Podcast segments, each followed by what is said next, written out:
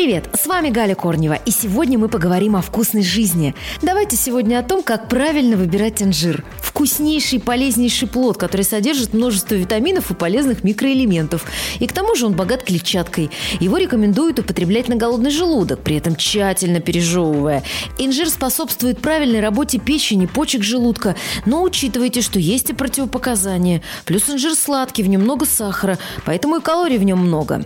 Чтобы выбрать лучший инжир, нужно придерживаться нескольких правил. Не выбирайте по цвету. Цвет зависит от сорта. Инжир может быть и светло-зеленым, и сливового цвета, и коричневым. Каждый из этих сортов имеет характерные особенности, но они напрямую не зависят ни от интенсивности оттенка, ни от основного цвета мякоти или шкурки. На форму тоже не обращайте особого внимания. Она не влияет на вкус и может быть совершенно разнообразной. А вот размер имеет значение. Чем меньше инжир, тем он обычно слаще. Вкусная жизнь.